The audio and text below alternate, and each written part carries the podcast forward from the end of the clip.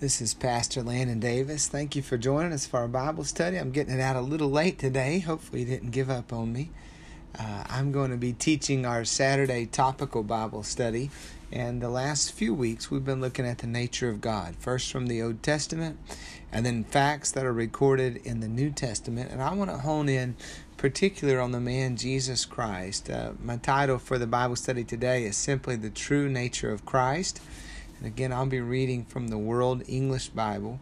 1 Timothy chapter 3 and verse number 16 says without controversy the mystery of godliness is great. God was revealed in the flesh, justified in the spirit, seen by angels, preached among the nations, believed on in the world, and received up in glory. And I just want to hone in here on this mystery of godliness, this great mystery that God was revealed, the King James says manifested in the flesh. So when we speak of Jesus, there's something about Christ that is mysterious. He's unlike any other man before him in some ways or after him. And then in other ways, he's just like us in full nature a man. Uh, Christ was fully a man. And what I mean by that is that he had a full and complete nature of a man. Now, he wasn't just limited to that nature, but if you could strip him of his divine nature, you would have been left with a man. Hebrews chapter 2, verse number 17 says, Therefore he was obligated in all things to be made like his brothers, that he might become a merciful and faithful high priest in things pertaining to God, to make atonement for the sins of the people. To fulfill the plan of God, Christ had to become like us in all points, in all ways.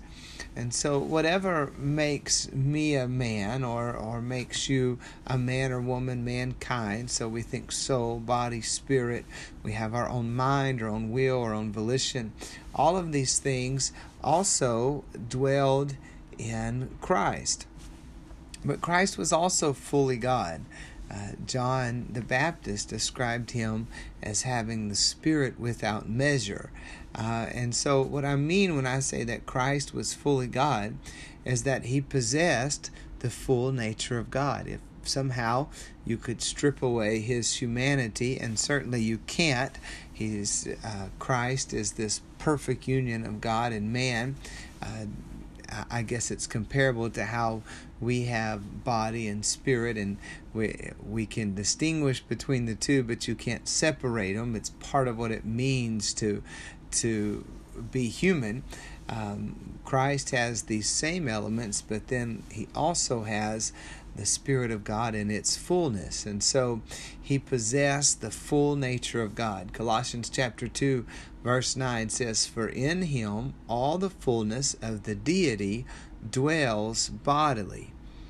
John described it this way in John 1 and 1. He said, In the beginning was the Word, and and then at the end of that verse he says the word was God and then in the beginning of verse 14 he says the word became flesh and lived among us and so the word was God and the word became flesh when the word became flesh though it's not as if he went from being God to being a man uh, and and was no longer God. No, he didn't cease to be what he always was.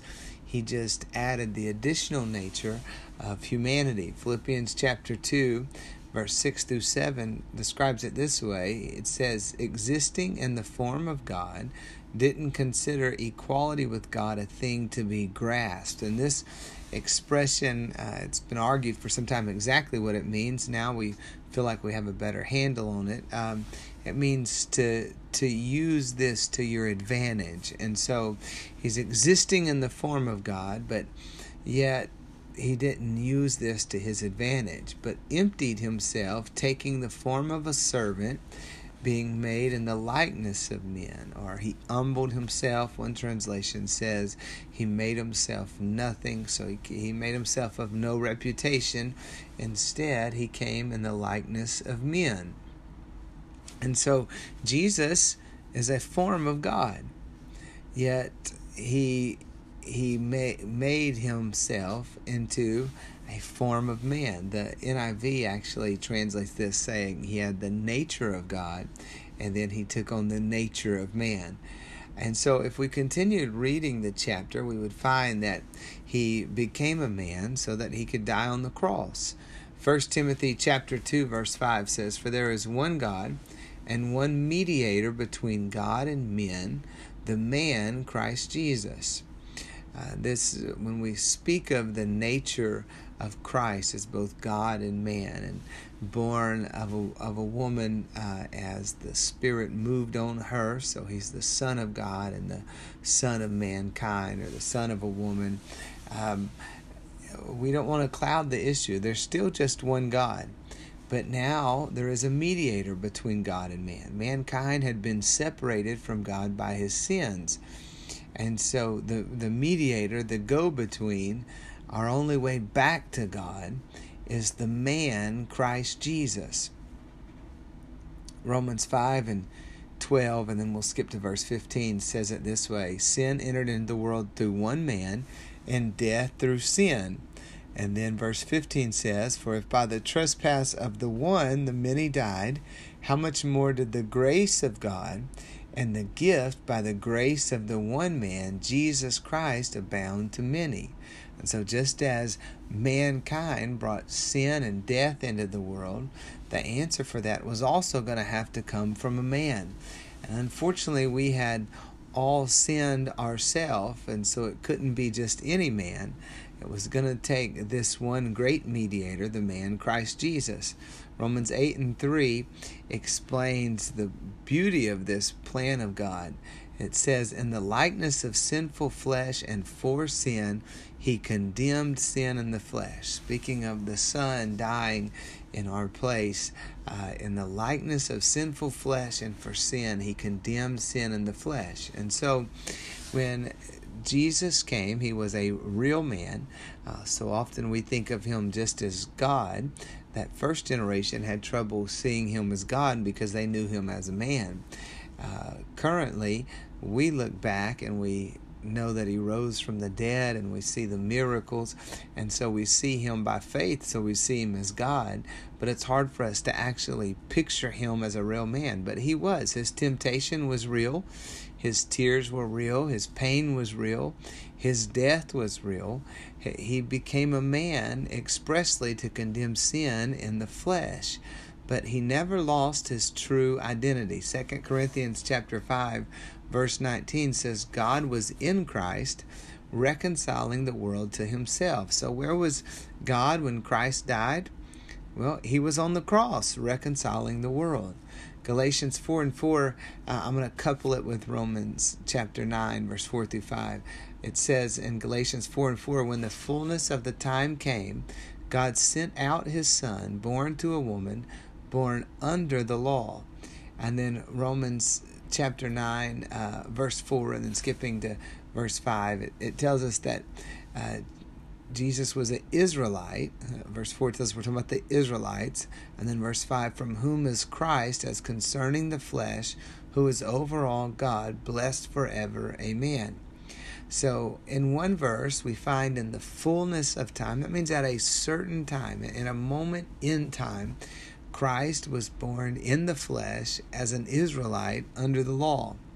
However, outside of time, he is God over all, blessed forever. When when when time is no more, he'll still be God over all. In a moment of time, he was under the law, and yet he's God over all.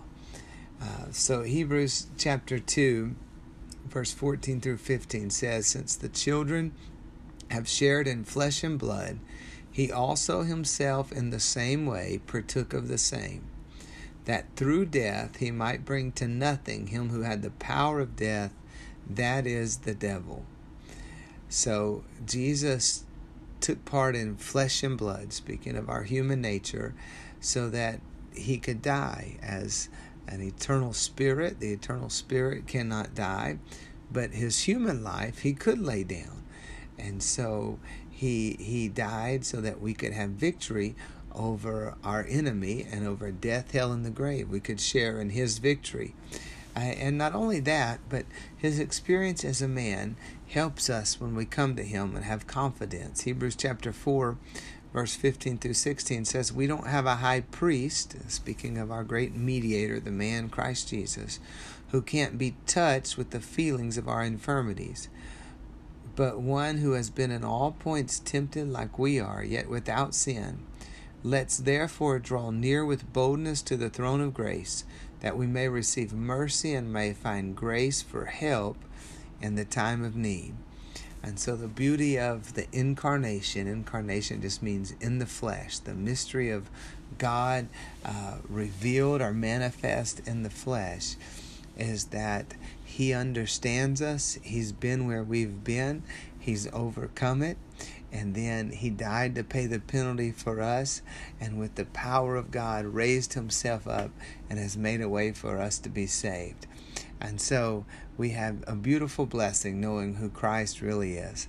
Thank you for listening. God bless you. I hope you'll join us tomorrow for a Sunday sermon, and then we will be back reading the book of Luke on Monday as we make our way through the New Testament. I hope you'll be with us for, for each chapter as we finish the New Testament. God bless you.